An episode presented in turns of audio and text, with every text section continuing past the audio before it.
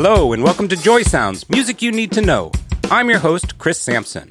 Thanks for joining us for part two of this special episode featuring the 2020 graduating class of the USC Thornton School of Music Popular Music Program. On this episode, we'll hear from Amir Kelly, Enzo Iannello, Ashley Estes, Julian and Stefan Salas, and Haley Perkins. We'll also get to talk with some of the faculty from the USC Pop program, including Jeffrey Allen, Adriana Bollock, Sean Holt, and Lyndia Johnson. So let's get right into hearing from these exceptionally talented artists from the 2020 graduating class. Our first artist on the show is Amir Kelly.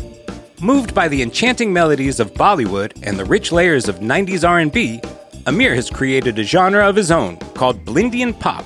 Welcome to Joy Sounds, Amir. Hi, thanks so much for having me. I understand that you during this shelter at home are actually sticking fairly close to campus right now. Yeah, I think I was just really comfortable in my creative space that I've already had set up in LA. And for me, kind of leaning into that space during this time um, and elaborating on what I already had in, in progress is both like kind of comforting and a little bit dissociating being so close to the day to day, but um, LA is definitely home for me. Looking back at your sort of path to this moment, to your graduating moment, it hasn't been easy for you. You've been an inspiration in terms of your perseverance. Thanks. I really appreciate it. For me, it has definitely been a, not the easiest journey getting to this point. Um, I've had to overcome a lot of things, um, including, you know, issues with family, issues with my own health at the time. I actually was diagnosed with stage three cancer when I was 18 years old. Mm. Um, so when I first entered college, and that was a really big game changer for me um, because that was a moment when I realized that my life had so much value and I didn't really say the things I wanted to say. I didn't sing the songs that needed to be sung, and I hadn't fully given into my passion of music. I knew it was always for me, but there wasn't the same sense of urgency. Wow. Um, so after kind of having that experience at a young age, kind of having like a life crisis and saying, okay, what do I want to do with my life? I realized that the only place I had ever wanted to be at this time was at USC in the pop program making music. So I actually auditioned while I was still in the hospital, which was crazy, um, but we made it work. And it was a journey getting into the program and you know making it out here but every single day and every single year i think the more and more that i learn about myself and the more and more that i'm open and more vulnerable with people around me in my community the more that i'm uplift, uplifted and the more that i am encouraged um, on my journey. So i feel like although it has been very hard the best part about usc is that it gave me the support to make those hard moments a little bit easier and a lot more enjoyable along the way. Oh, I'm so pleased to hear that. And it also sounds like it was an important pivotal moment for you to discover yourself as an artist, right? Absolutely. When I first came into USC, I didn't really know what kind of sound or what kind of style or what kind of artist I wanted to be. I just knew that singing was the only option for me. Yeah. And through the program and through my own self-discovery through therapy and through, you know, working on kind of more intimate reflection with my background, I was able to start discovering more of what makes me me as a person and therefore influencing my lifestyle, culture, and my actual music. So you've reached back into your heritage and your culture to basically create this fusion that's entirely unique. I appreciate that. Yeah, for me, growing up was very apparent to me. My mom always underlined, you know, to us about the racism that occurred in the Indian community. Um, and growing up, my so my mom is actually from India. She moved here when she was 13 years old, and my grandfather was the first one in our entire family to actually immigrate from India to America. Mm. And he paved the way for not only my immediate family, but the entire extended family. Um, and during his time, while the family was in India, they were living there during the war between uh, Pakistan and my mom and like all of her family were left behind by my grandfather. So they were going through a horrible war, but my grandfather actually moved to LA and was going to USC. So he um, worked full time at a hotel and he would work the grave, you know, the graveyard shifts and sleep for an hour and then pay full tuition by himself at USC while also sending money back to India. Amazing. Um, and he was able to make it safe enough for everybody and to make enough, you know, money to get everybody out here on a boat. And my entire family now lives pretty much all in California. And I am the only person in my family who also has gone to USC other than my grandfather. I think that was the center of my reflection point was when I went to USC thinking about the people that were here before me, thinking about the journey that was paved before me. Although I knew that was amazing, I also had an issue with like what I said with there is also overt racism in the Indian culture and colorism towards Black people. And I knew from the very beginning of my life that we were not going to be considered normal. And very much so, my mom had terrible issues with her parents and had um, a lot of, you know, issues with merging, you know, having a Black father and having an Indian mother was something that had never been done before, really. Mm, and mm. she was disowned from her family initially after she had married my dad. So the family kind of came back after you know we were born. It started to kind of assimilate a little bit more but i was at the forefront of these two cultures that had never been mixed. I'd be three or four years old and my mom would be playing bollywood films all day long just bollywood films and classical indian music. I learned prayers and chants. While i was doing that i was also walking into the other room to my dad singing four part gospel harmony with his all black family. Wow. And i was going to church at a Southern Baptist church in the middle of Long Beach that my grandma on my dad's side completely created herself. So it's like I had this Southern Baptist tradition, this black culture that was so special to me. And I had this Indian culture and it was so infused to the point where it was like I was going to the Indian temple, the mandir on Thursday, and then I would go to, you know, the, the Baptist church on Sunday. My dad always had Stevie Wonder, Gladys Knight, Anita Baker playing at the house, you know, the Supremes, Motown. My dad's favorite singer in the world is Sam Cooke. It's mm-hmm. like I've been given permission of two of the most richest cultures, not only, you know, not only socially and culturally, but musically, the rhythms and the melodies in both of my cultures.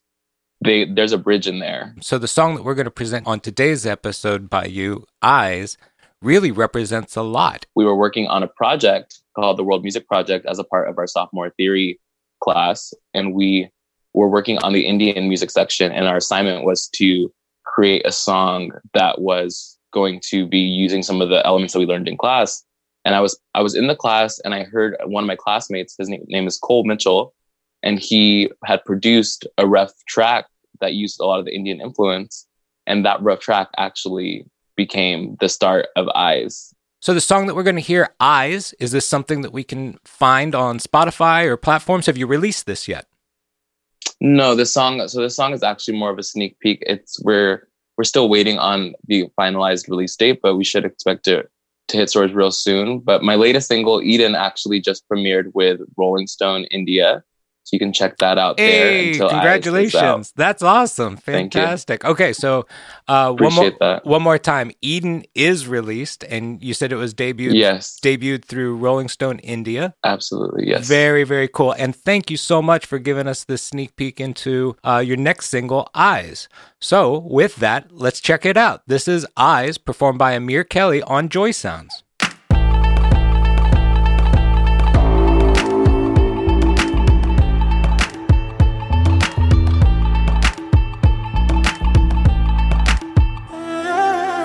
Keep it going, baby, pour another round. Put me on the stage, I guarantee it's going down. People never change, you want me then, you want me now. Call it what you want it, but you know where the crown. And I'm popping my tag cause I'm priceless. Who try me on, I'm the right fit. Take you to church cause I'm righteous. You've never heard nothing like this, so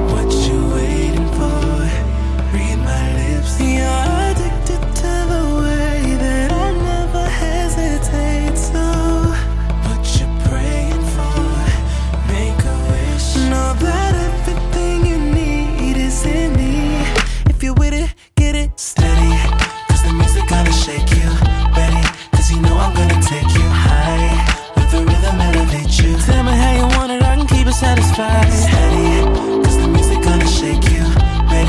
You know I'm gonna take you high. Let the rhythm elevate you. You don't have to say it, I can see it in your eyes.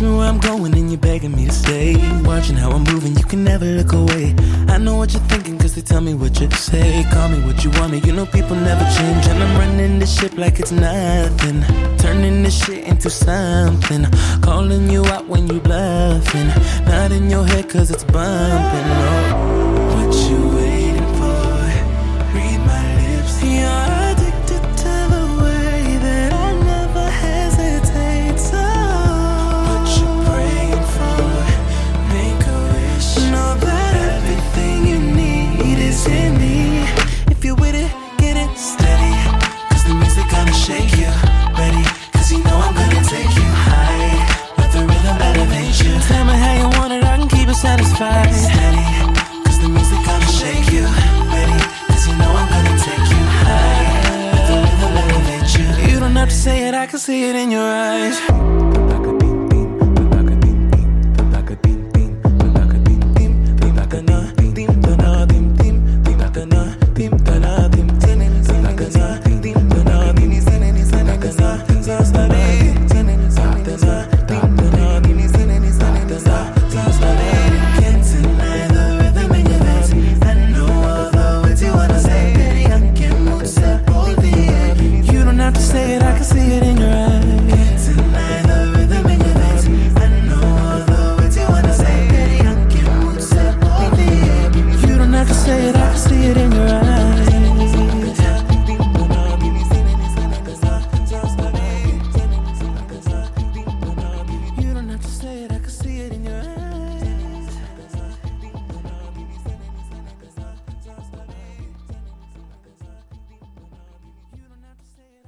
And that was Amir Kelly with his song Eyes. Is there anybody you'd like to acknowledge and thank? Oh, there are so many people. Um, I'm very, very thankful to the faculty, um, you know, to you, to Patrice Rushen, um, to Sean Holt and Jeffrey Allen for all really believing in me and giving me tools and allowing me to really explore that artistic creation. And then on the student side, um, I was able to work closely with a student who was studying her graduate degree in music industry. Her name is Ashley Brooks. And also, um, I was able to meet my creative director who helps me with my visual image. Um, and that's Caleb Griffin, who is a part of the Roski School of Art and Design. So very much, I'm very thankful to USC and for the community that it's kind of gifted to me. Oh, and also thankful to Shilpa Setagopin, who also was a co-writer on Eyes, who was another member of the pop um, of, of the Pop Kids, and she is a singer who was studied classically Indian um, music, classical Indian music. And so working with her has also given me a lot more insight on my own journey very thankful for the community around me. Thanks so much, Amir. Next up on this Joy Sound special, featuring the 2020 graduating class of the USC Pop program, is Enzo Iannello. Enzo is a dedicated guitarist and producer. His ability to play fluently in a variety of styles has allowed him to record and perform with many LA musicians and artists.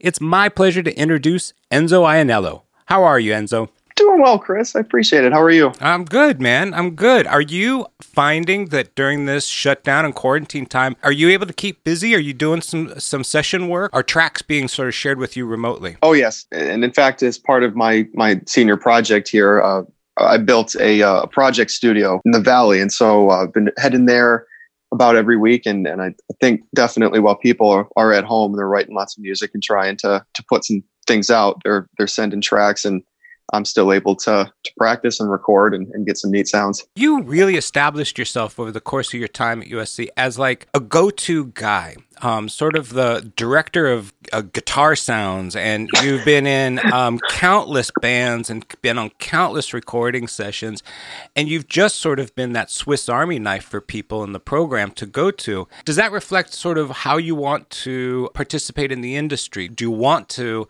be that type of person that provides those, uh, for lack of a better word, services? Thank you, Chris. Um, and and yes, definitely. Um, I I think more than anything, I really enjoy playing with different people of of different musical styles. It's how I learn the best, and uh, to be able to you know sit down in a recording session or even play on stage with someone, to me, it's it's just about as fulfilling as as anything. And to be a, a session musician or a you know for hire contract you know live sideman that that's definitely what i would like to contribute to the industry and how i'd like to act within it with you creating your own recording space it's almost like you can set up set up your home office. You're ready to get busy right? And and you Yes. said you said that this was actually part of your uh, senior year final project right? Yes. So for my uh, my senior project i, I decided uh, that i was going to relocate and finish the the project studio that i had in detroit out here so i could uh, you know stay post graduation and, and and continue working and then also to build a, uh, a more all-inclusive pedal board with with some of my mentors and my dad and both of which are just about done and, and ready to you know um, ready to to be worked on. And so um i can't tell you how excited i am. That's great man. The, to the layman you say pedal board and it's like yeah you slap together some pedals. It's far from that. It's a huge project isn't it I I thought I had a decent understanding of how that stuff worked at the beginning of this project, and I I did not. Is all I'm going to say. yeah, you want to share with us a bit of an example of your work in which some artists, a songwriting producing team, came to you and specifically wanted you to do some direction on the guitar arrangements and the guitar tracks. So this track that you're sharing with us, which is called "Used to," is a, is an excellent demonstration of sort of uh, the work that you do. Right? A few of my colleagues, uh, Cyrus Elia and, and and Brant Orange, they um they were working in a collaborative team, and they had written the song that they were, uh, to my understanding, they were they were unsure if it was actually going to make the cut, and so they called me in just to experiment with uh, some guitar, and um, it was uh, clearly a, a, more r&b pop song but they wanted some tones that were a little outside of the box and so we experimented with uh, with some r&b strat tones. It was funny they they sort of uh, the one thing that they asked was you know play like a like a, a, paul jackson jr part on this song which is after working with him at usc for a few years it was i was pretty excited to do that. And then um, after we laid down the tracks that they had really wanted and they knew they wanted and they were like okay just put whatever you want on it now. I mean that was that was the you do anything at that point. And so we just threw a lot of overdrive on it and we were just had all the pedals up and, and everything set to 10 and we were just it, it was really more fun than anything and the final result i think showcases that it's it, parts all meld together and the song is, is extremely cohesive and it, it just ended up being great. Your work really kicks in and around the second verse. You can start to hear the guitars come in. And that's almost part of your job is not just what to put in, but what not to put in, right? That's that's the art exactly. of arranging, yeah? 100%. I think if there's one thing that that I learned at my time at USC, it's the role of the guitar and how to give a song, any song, just what it needs, as opposed to you know looking at it as an opportunity to showcase what you can do. And uh, I think that that lesson in itself is probably one of the most valuable things I'll ever take away. If you reflect on your past four years, was there a highlight, a specific moment that you think was transformative moment for you? Oh, I, I think there was. I think there was. Although every opportunity to study with the different instructors that I did were a highlight. I think that one defining moment was when um, Professor Patrice Rushen put together a, uh, a medley of Aretha Franklin tunes in tribute of, of Aretha Franklin using, I mean, it, it must have been about 60 people from both the, the popular music department, jazz department, the, I mean, even the production department and the music industry department. It was just this huge orchestra of people playing this, um, this Aretha Franklin melody. And it was, uh, to be on stage playing those great tunes with Patrice conducting it it, it, it I I don't know. It was hard to contain myself there. It's a bit emotional. So this is Enzo Iannello doing the guitar work on a track called "Used to" by Mori Mori.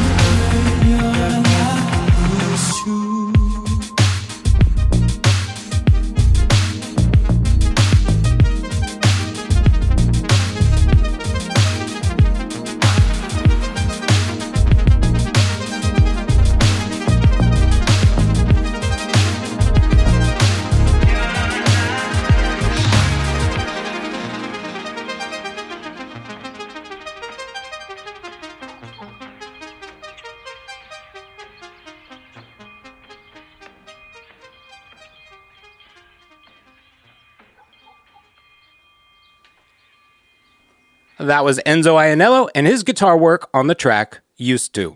And before I let you go, are there any people that you would like to uh, thank at this moment um, and uh, give a shout out to who have been on Team Enzo supporting you these past four years? Well, my parents, uh, 100%, my grandparents, and uh, I mean, you, Chris, I, I, appreciate everything you've done to to allow me to be where I'm at now, and I, I, I you know, cannot really uh, express how how grateful I am for that. And uh, also um, Patrice and you know, Steve Trovato and, and, Paul Jackson Jr. It, it, you guys made this uh, this whole experience just more than I ever could have expected. Congratulations on your graduation, Enzo. The faculty of the Popular Music Program are an extraordinary group of dedicated teachers and music professionals who have a shared commitment and passion for developing these student artists.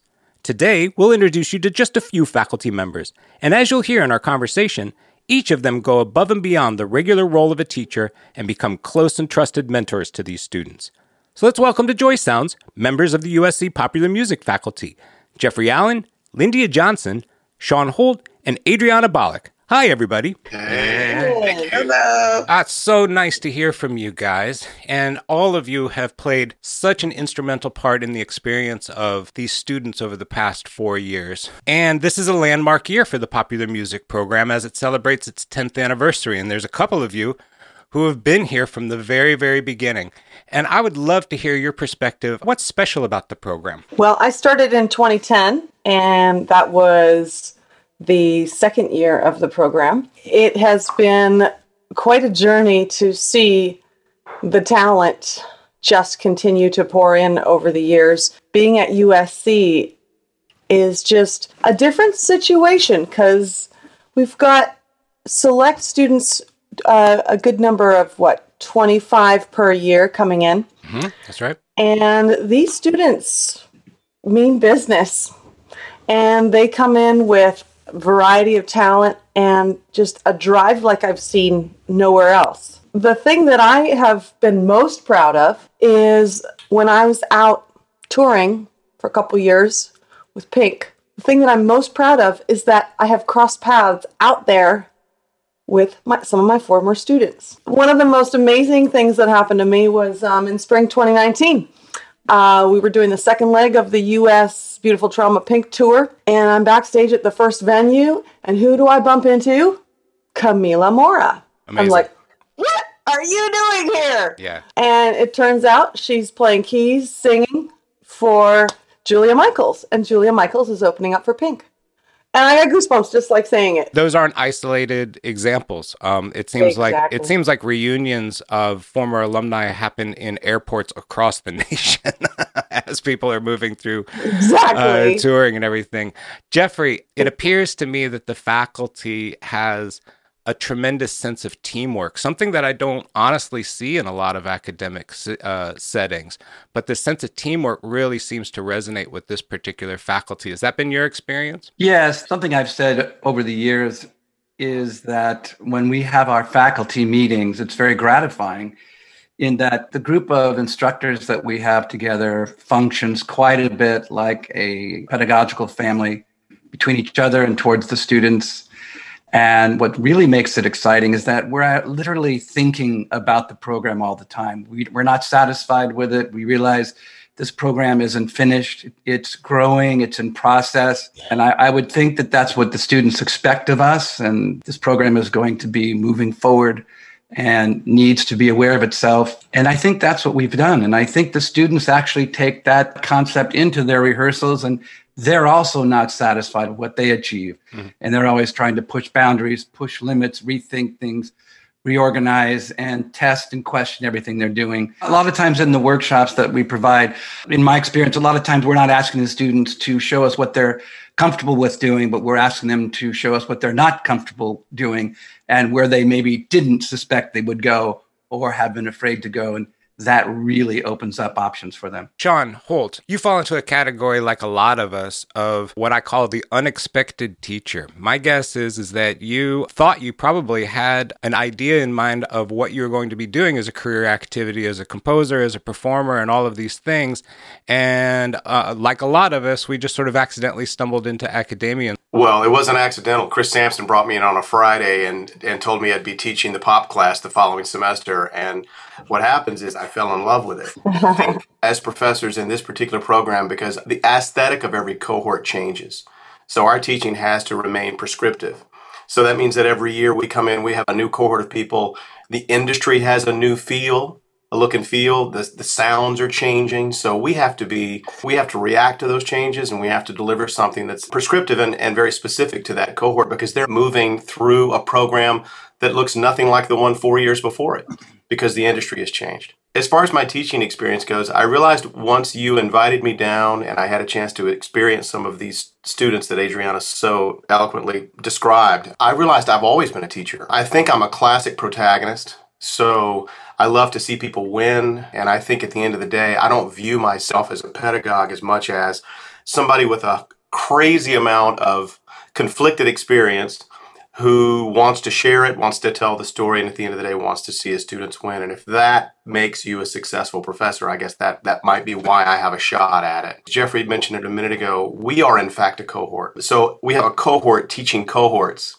And I think that that breeds so much cohesion in our department. And the fact that we're in our 10th year, Chris, you created something that is no longer a proof of concept. This thing works. Like Adriana said a minute ago, we see tens and tens and dozens of our kids out there from solo careers to, to sidemen to, to even music directors on some of the biggest tours that are out there right now. The information that we're sharing is relevant. And I think the fact that we chase relevance every time we step on campus and we all move in the same posture of what can we do to make this better? What can we do to, to remain relevant for these students is why I love what I do. And as you said, I never saw it coming but um, it is a season of my life in which I'm really happy to be. Lyndia, I've also noticed that our faculty go beyond just the being a classroom instructor or in the private studios, but really fill the role of mentor. And that mentoring goes above and beyond just the teaching. It's really starting to nurture these students on a one to one basis. It's probably one of the largest responsibilities that actually kind of go beyond even teaching them voice.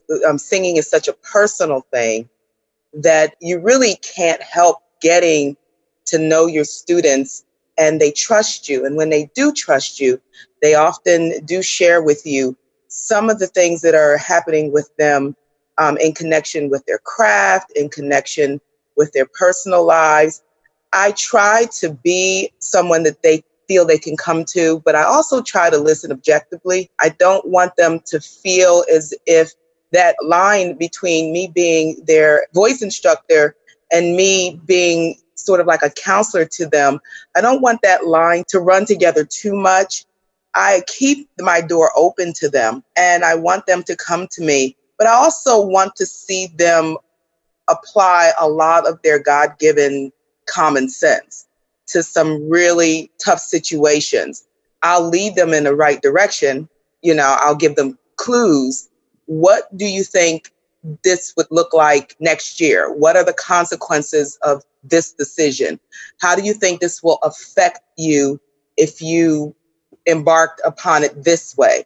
And it usually, if I usually just drop them clues, they get to their own answers because I think that that's going to be necessary for them particularly in this business. Absolutely. And I think you just captured the beautiful art of mentoring is is that you're not giving the answers but you're teaching a mindset. You're teaching a thought process. Can you summarize what makes this particular class, the graduating class of 2020, special? How do they stand out?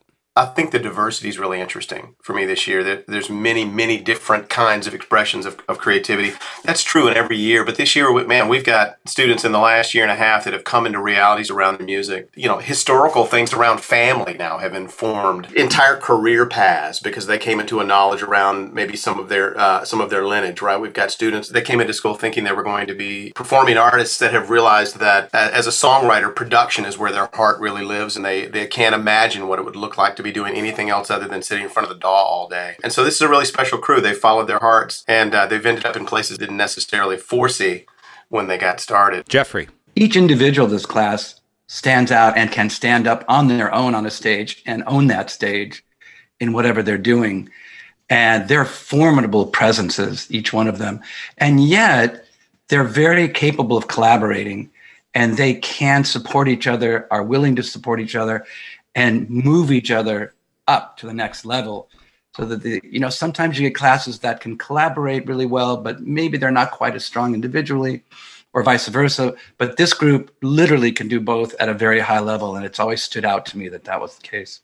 All along we've talked about how every time there's a cohort that goes through it raises the bar for the next cohort. Mm-hmm. it makes it tougher so the people that are going to be coming in for this next upcoming prospective class, they had to go through a, a tougher audition process than even the ones went through before. It's going to be exciting to see the musicianship and the general intensity even ratchet up a bit more. I look forward to the 20 year celebration of all the alumni and to just be overwhelmed. I'm already overwhelmed by the success of the students out there that I bump into all the time or see, you know, when I turn on the TV or whatever. I look forward to that 20 year reunion where everyone's in the room and the presence and the energy of that and the camaraderie and the family of that uh, feeling will be like none other. I want to agree with with Adriana. I think this is so much more than a teacher student paradigm that we operate in. Th- this is about the passing of the baton, metaphorically, where we are practitioners, we're training practitioners, and we want to we want to see them win. And as we all know, these careers have an arc, and I'm really encouraged that we are just now coming into the upslope of what the typical career might look like for our very first graduates that got out of here you know 2014 2015 they are in that place now where you really start to see critical mass occur and careers start to lift off in a way that that we all know they do. It's going to be an amazing thing to watch those first graduates even find more success than they already have.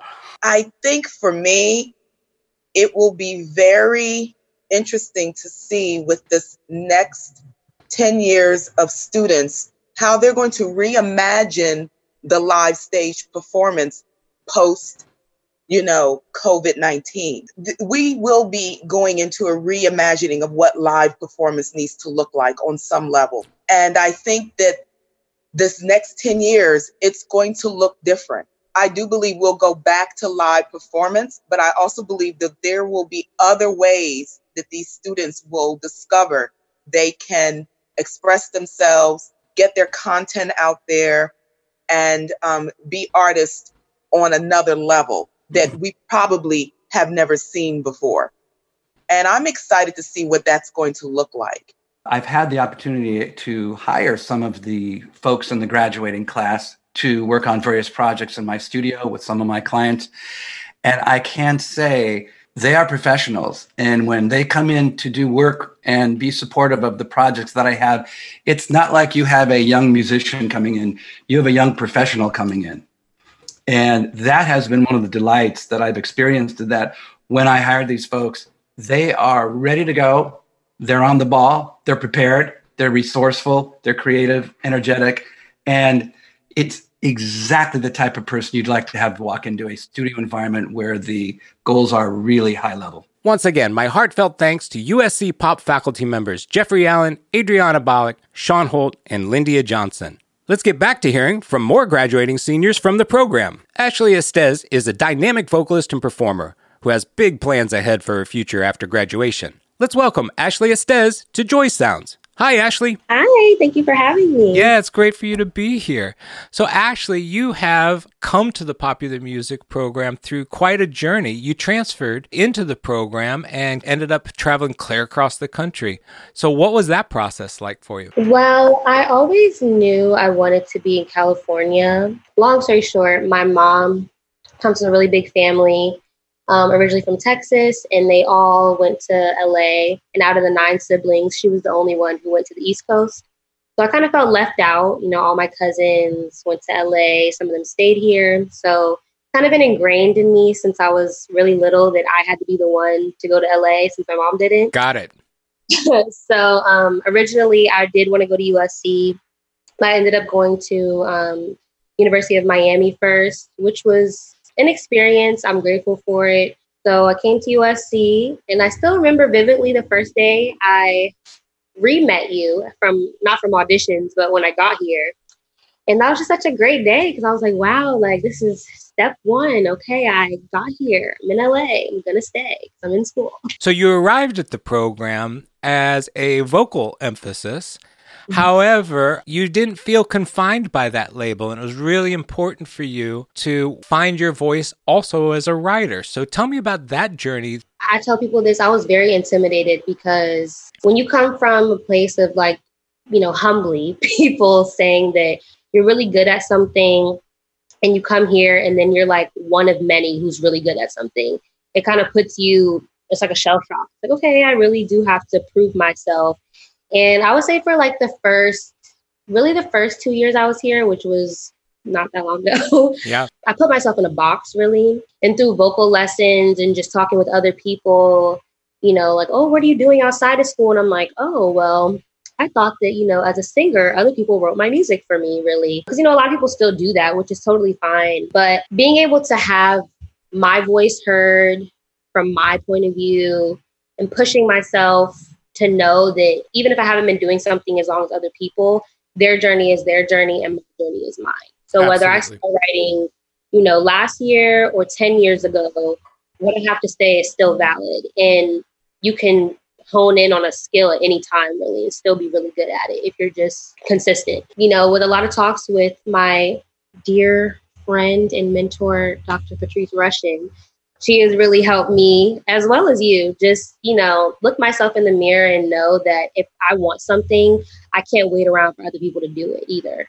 So that's where it really came from. It's like well nobody seems to want to give me their songs out of the song program. So I'm going to have to sit here and write myself. is one of the songs that you want to feature today Big Ups? Is that a result of this process? Yes, it's a result really of the entire journey that I actually have been talking about today. You know, I was really upset about not going to USC my first year, but without that year at a different school, I wouldn't have had certain experiences that led me to be able to write about what I'm going through or what I went through. And then this song that we're gonna, you know, feature today, that that is very near and dear to my heart because it speaks a lot to what I was going through. So this is a breakthrough song for you. What mm-hmm. does the future hold for Ashley Estes? The future is very bright, even in the midst of COVID nineteen. right. Yeah. Um, you know, I think this time has just it's really just shown me that you could have a plan but God will have another plan for you. And that just means you may have to slow down, rethink, reanalyze. So I'm very hopeful that in the near future, you know, I'll continue to keep being a confident writer and not rushing just to have fame. I really do want to make classics. I love how music really stands the test of time, like good music. So that's what I'm really focused on is like not just having a hit or being known for two to three years. I want longevity. I want people to know my name far down the line, people to understand that I took this seriously. This is a craft, this is a passion, and not just something I picked up and want a check for, really. This is Ashley Estes performing Big Ups on Joy Sounds.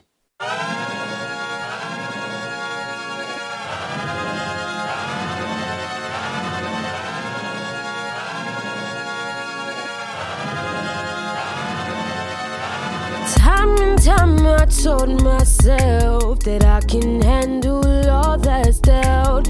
You can knock me down, you try. The devil really thinks he's wise.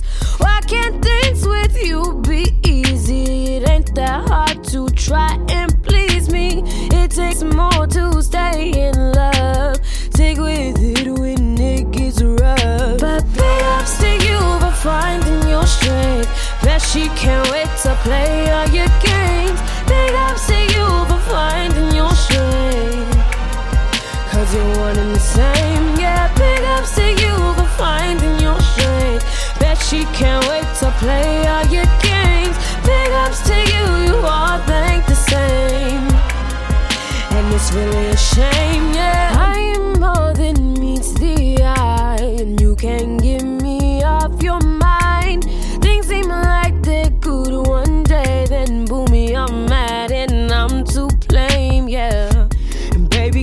see that I'm all about you? You're talking reckless in my ear, let's just talk about it. You wanted more, so I'm here, yeah, I'm all about you. Can't fight the way that you feel, this ain't rocket science. But big ups to you for finding your strength. Bet she can't wait to play all your games. Big ups to you for finding your strength.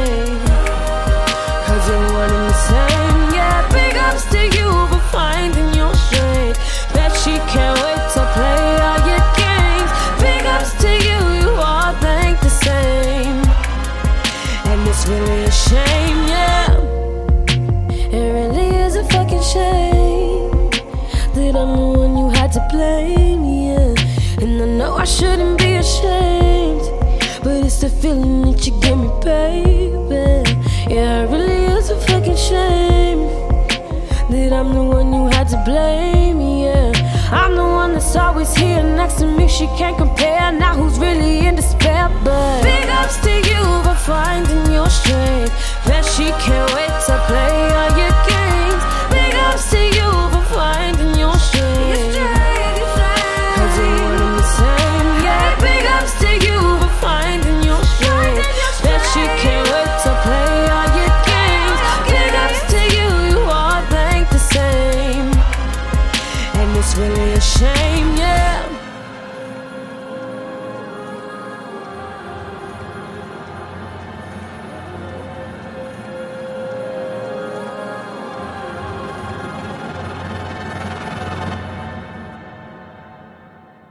And that was Ashley Estes with Big Ups. Is there anybody in your circle that you would like to give a shout out to and thank? Yes, definitely my mom. My mom is my best friend. You know, a lot of parents or just people in general will deter you from going to music school, being a musician at all. And my mom has never, ever told me to do something different. She's always said, you want to be a singer, you need to figure out a way to make it happen. And she just wants the best for me and my friends too. I really have a great group of friends who are so supportive, come to every show that we've had at Thornton, and are always just ready to be my biggest fan. So shout out to them and my mom.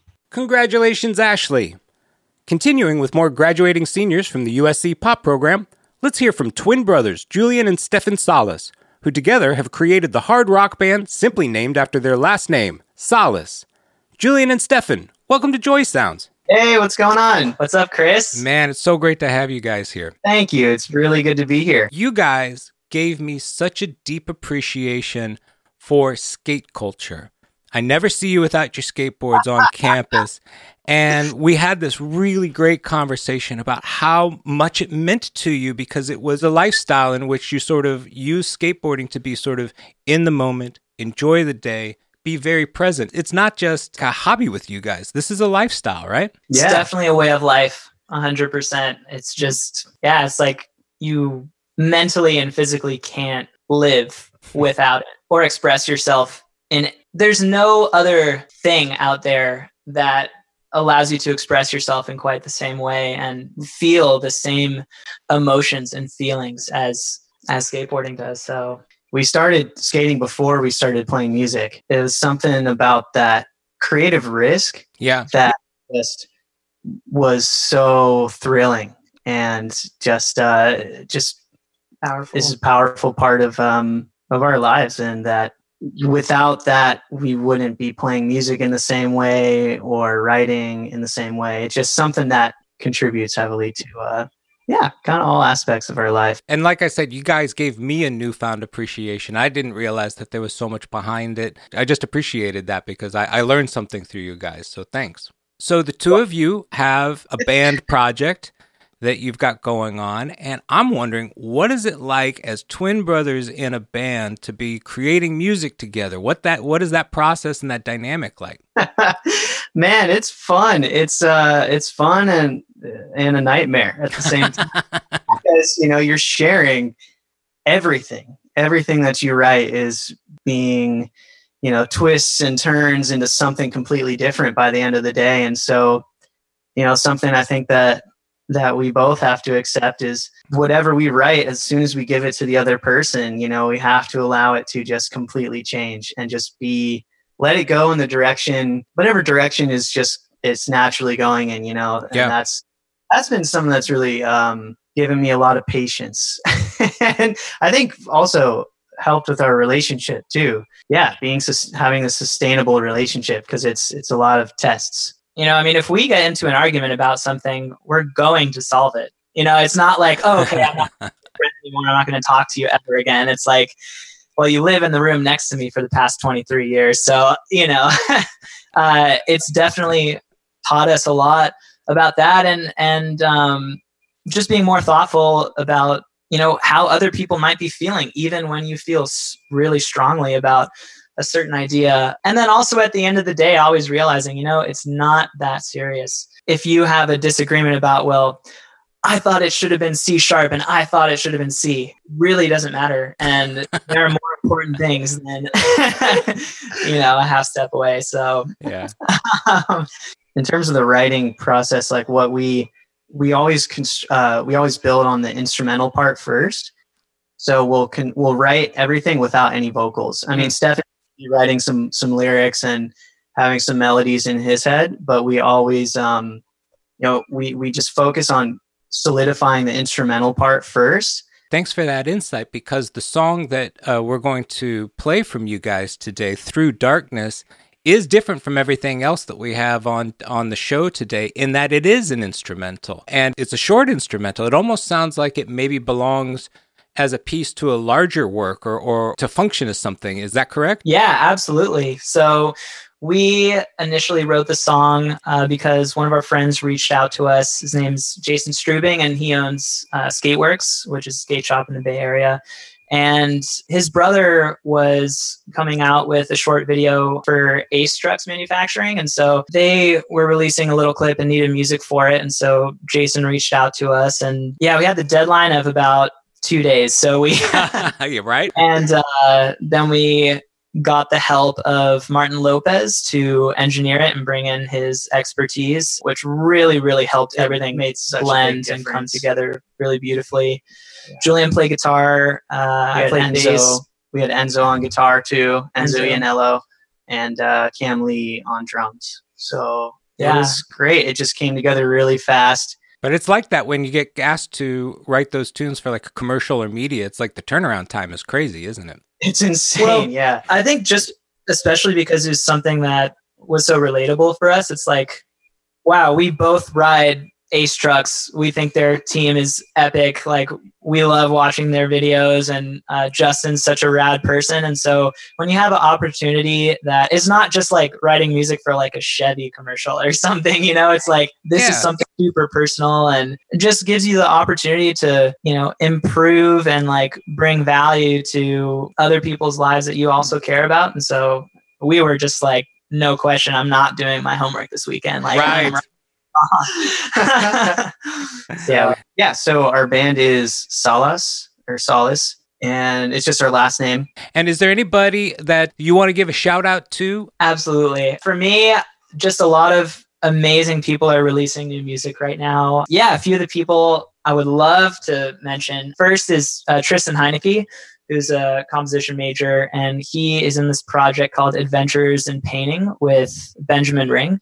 And it is just seriously the most incredible, amazing music I've ever heard in my life. It's they'll do one or two songs, you know, usually that span about 30 to 45 minutes each and it's completely improvised and they're just going off of each other and it's seriously the most brilliant, incredible music um, I've ever heard. And yeah, definitely be on the lookout for more more stuff from Tristan and Ben. Um, Madeline, Mai, Georgia Green, McGee, Grace Corsi, uh, Remi Wolf, Sammy, Luca Mendoza. They all have such amazing stuff coming out. Everyone in Thumpasaurus, Logan and Henry and Paul. New music we've been finding out about recently too. Kyle Lux, Ellie Williams, all these amazing people are releasing music and you should go check them out. Also Enzo, Enzo Iannello. Enzo. He's, man. He's just one of the best people at Thornton that I met. Just so genuine and amazing guitar player. Seriously, for anything. Anything you could ever want in the pop rock world and beyond. Oh my God, Greta. She's the best. Man, Yeah. so many people. I could just keep going on and on. Yeah, Love it. about, So this is Solace, Julian and Stefan performing Through Darkness on Joy Sounds. Thanks, guys. We'll see you soon. boom. Thanks, Chris. Have a great one.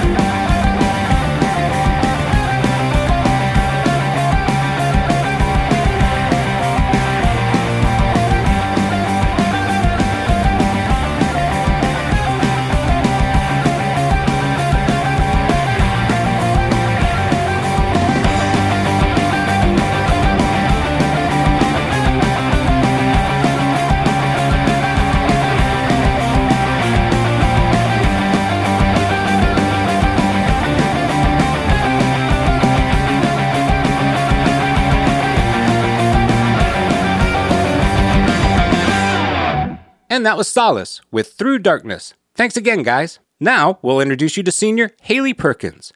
Haley's artist project is called IO. IO's music could best be described as a coffee house cake with pop frosting and electronic sprinkles, a product of a movement of indie electronic minimalism. She takes after artists such as Sylvan Esso, Marian Hill, and Zach Farash. Welcome to Joy Sounds, Haley. Hi, thank you for having me. So it seems like you very comfortably exist in a couple of different universes in an artist universe as well as a songwriter universe because you have an artist project in which you go by IO Mhm. and it's really important to you that you also are a songwriter that's writing for a lot of different artists and a lot of different styles. Yeah, I would say that I've always been fascinated by ventures outside of myself. When we started taking songwriting classes, we always used to have to do assignments where we have to write as though we were writing for another artist. So, like the Beach Boys or Bonnie Raitt or whatever. And I think that for me, that sort of expanded my the way that I think about songwriting is something that is not just a skill to hone from myself, but upon which I can project other artist types and styles and um, moods, etc. Tell us a little bit about the vision that you have behind your artist project IO. So the beginning of IO was really when my single started coming together. I sort of envisioned this amalgamation of all the things in my life that fascinate me most, like sort of the cosmos and my music and my songwriting and the poetry that I write. And I sort of strung together this image of myself. And the, the name Io comes from it's a moon of Jupiter. It's like the most geologically active body in the entire solar system, but most people don't know what it is or where it is. And so I kind of use it as like a like a metaphor for myself. I have all this stuff going on, but you wouldn't necessarily know that if you met me or if you just like happened to chance upon me somehow. During your studies, you seem to have had a very impactful study abroad experience. Uh, last semester, uh, the fall of 2019, I was lucky enough to study abroad in Oslo. It's the capital of Norway. And I ended up there because I spent another short term week abroad program through Thornton at the Norwegian Academy of Music, doing an intensive study in folk music of Norway. And it was really fascinating. I'd never been to Northern Europe before. And it sort of blew my mind the, the way that the educational system is set up there and the tiny, sort of intimate environment in which we studied music And I loved it so much. I just fell in love with the city and the people and the music. And so I decided to, on a whim, like five days before the deadline, pull together the necessary faculty via email. and uh, I managed to string together all the documents and necessary things to go and study abroad. So I was the first one to go on the full time exchange abroad to the Norwegian Academy of Music. And that really completely changed my life and the way that I look at my songwriting skills and the way that I approach writing as well as an art. It seems like it was one of these things that solidified your interest in writing songs in foreign languages. It is. Before I went to Norway, I was in a class called World Music, which I didn't pick, but my advisor suggested I take. And it was a GE with a bunch of students from various disciplines and majors. And for the final project, we were asked to either do a paper that combined two of our prior papers for the class or to tackle some sort of creative project. And so I decided to do a little bit of both. So I took my two papers, one about the dissemination of gamelan and Indonesian music through Western film scoring, and my other paper about um, voodoo music and Haitian Creole music. And I sort of combined them into one, and I made this song called Passe, which was essentially took a kalimba and sort of made it into this gamelan like loop uh, melodic basis. And then I adapted a children's song in Haitian Creole, um, which I obtained through a book that was given to me by a USC professor who I looked up. So I sort of combined those two things. And after I did that, I started showing it to people and they were like, why don't you do more stuff like this? And it was so fun to do. I figured, like, why not give it a try? And when I went to Norway, I sort of just expanded upon that and started writing songs in Norwegian after taking the Norwegian class while I was abroad. Snowballed into this thing that's like so much bigger than me now. It's just like it's something that I always have to do now. So I find myself writing lots of poems and songs and all sorts of stuff in other languages. So the song that you would like us to feature in today's episode is called Kitchen. So Kitchen is in all senses of the word a passion project. Um, it started uh, the summer after my, I believe it was my sophomore year in college. My friend Emily and I, who's, and Emily is also a musician, I should say, um, we were at her house and we were just sort of playing around on the piano. And I just started playing this little progression very slowly, quarter note groove. And I just started humming this melody. It just came instantly into my mind like a, like a flash. And um, I really loved it. She kind of helped me iron it out a bit. I should say she helped me kind of clarify what I was thinking. And I was like, what if I made this like Elton John sort of Frank Ocean inspired sort of a melody? Um, and it sat for a while. And I think I didn't really get around to it until a few months later when I sat down with McCall, who is another friend of mine who also used to be in USC Thornton Pop. And she sort of helped me suss out the verses because I really loved the idea of the chorus, but I didn't know how to place the verses. So she and I sat down with a guitar and she really helped incorporate the groove and we sort of fleshed out the identity of the song. And the way it is now is really just a collaboration of so many other artists from Thornton who really helped me um, flesh out the full vision of Kitchen as it exists now, whether it be arranging or providing instrumental skills or production. Um, it really is a Thornton USC pop effort in all all senses. So that was a really amazing undertaking on the part of all the people who helped. Uh, before you go, is there anybody that you would like to thank who was maybe uh, instrumental in supporting you through this journey? Yes, um, I'd like to thank my mom and my grandma and my dad, my grandparents. I'd also like to thank all the people in my class. My cohort is amazing. They're all wicked inspirational. And without their veracity and their courage and their immense talent and kindness and collaboration, I would not have had the inspiration um, or the will to do what I do now. Um, so I'd like to thank them for their support. I'd also like to specifically thank Brooks Brown and Jack Ingram for helping me produce, mix, edit Kitchen, and Cameron Sote and Adam Urone and Enzo Iannello um, for contributing to Kitchen as well. Um, and yeah, I'd like to also thank you, Chris, for inviting me here and uh, for the pop program. It is your baby, and Patrice Rushen, of course. And yeah, I'd really like to thank USC as a whole. And this is Haley Perkins with her song Kitchen on Joy Sounds.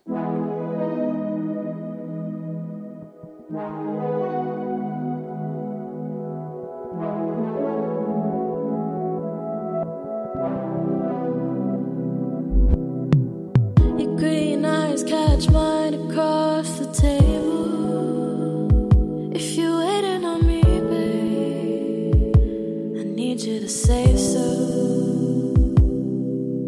The thick haze of tipsy conversation is keeping you distant. I'm getting impatient.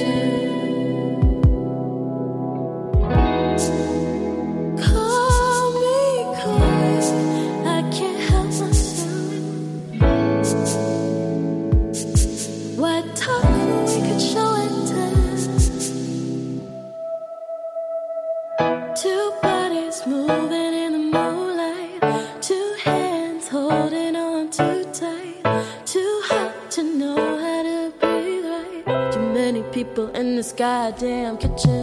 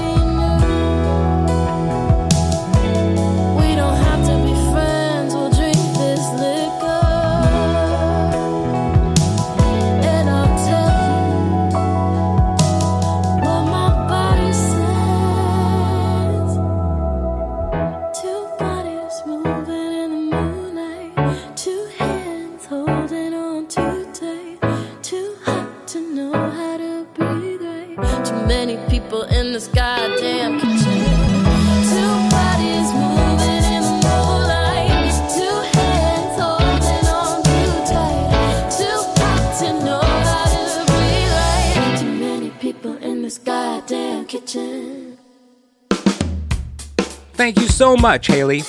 And that's going to do it for our special edition feature on the 2020 graduating class of the USC Thornton Popular Music Program. My thanks to all the students and faculty for being on today's show. I know I speak for everybody when we say congratulations, good luck, and we can't wait to see what the future holds for all of you. For social media contact information for all the artists on today's show, visit the Joy Sounds website at www.joysoundsmusic.com. For more information about the USC Thornton Popular Music Program, please visit www.usc.edu/music. Until next time, this is Chris Sampson. Take care of yourselves, and thanks for listening to Joy Sounds, music you need to know.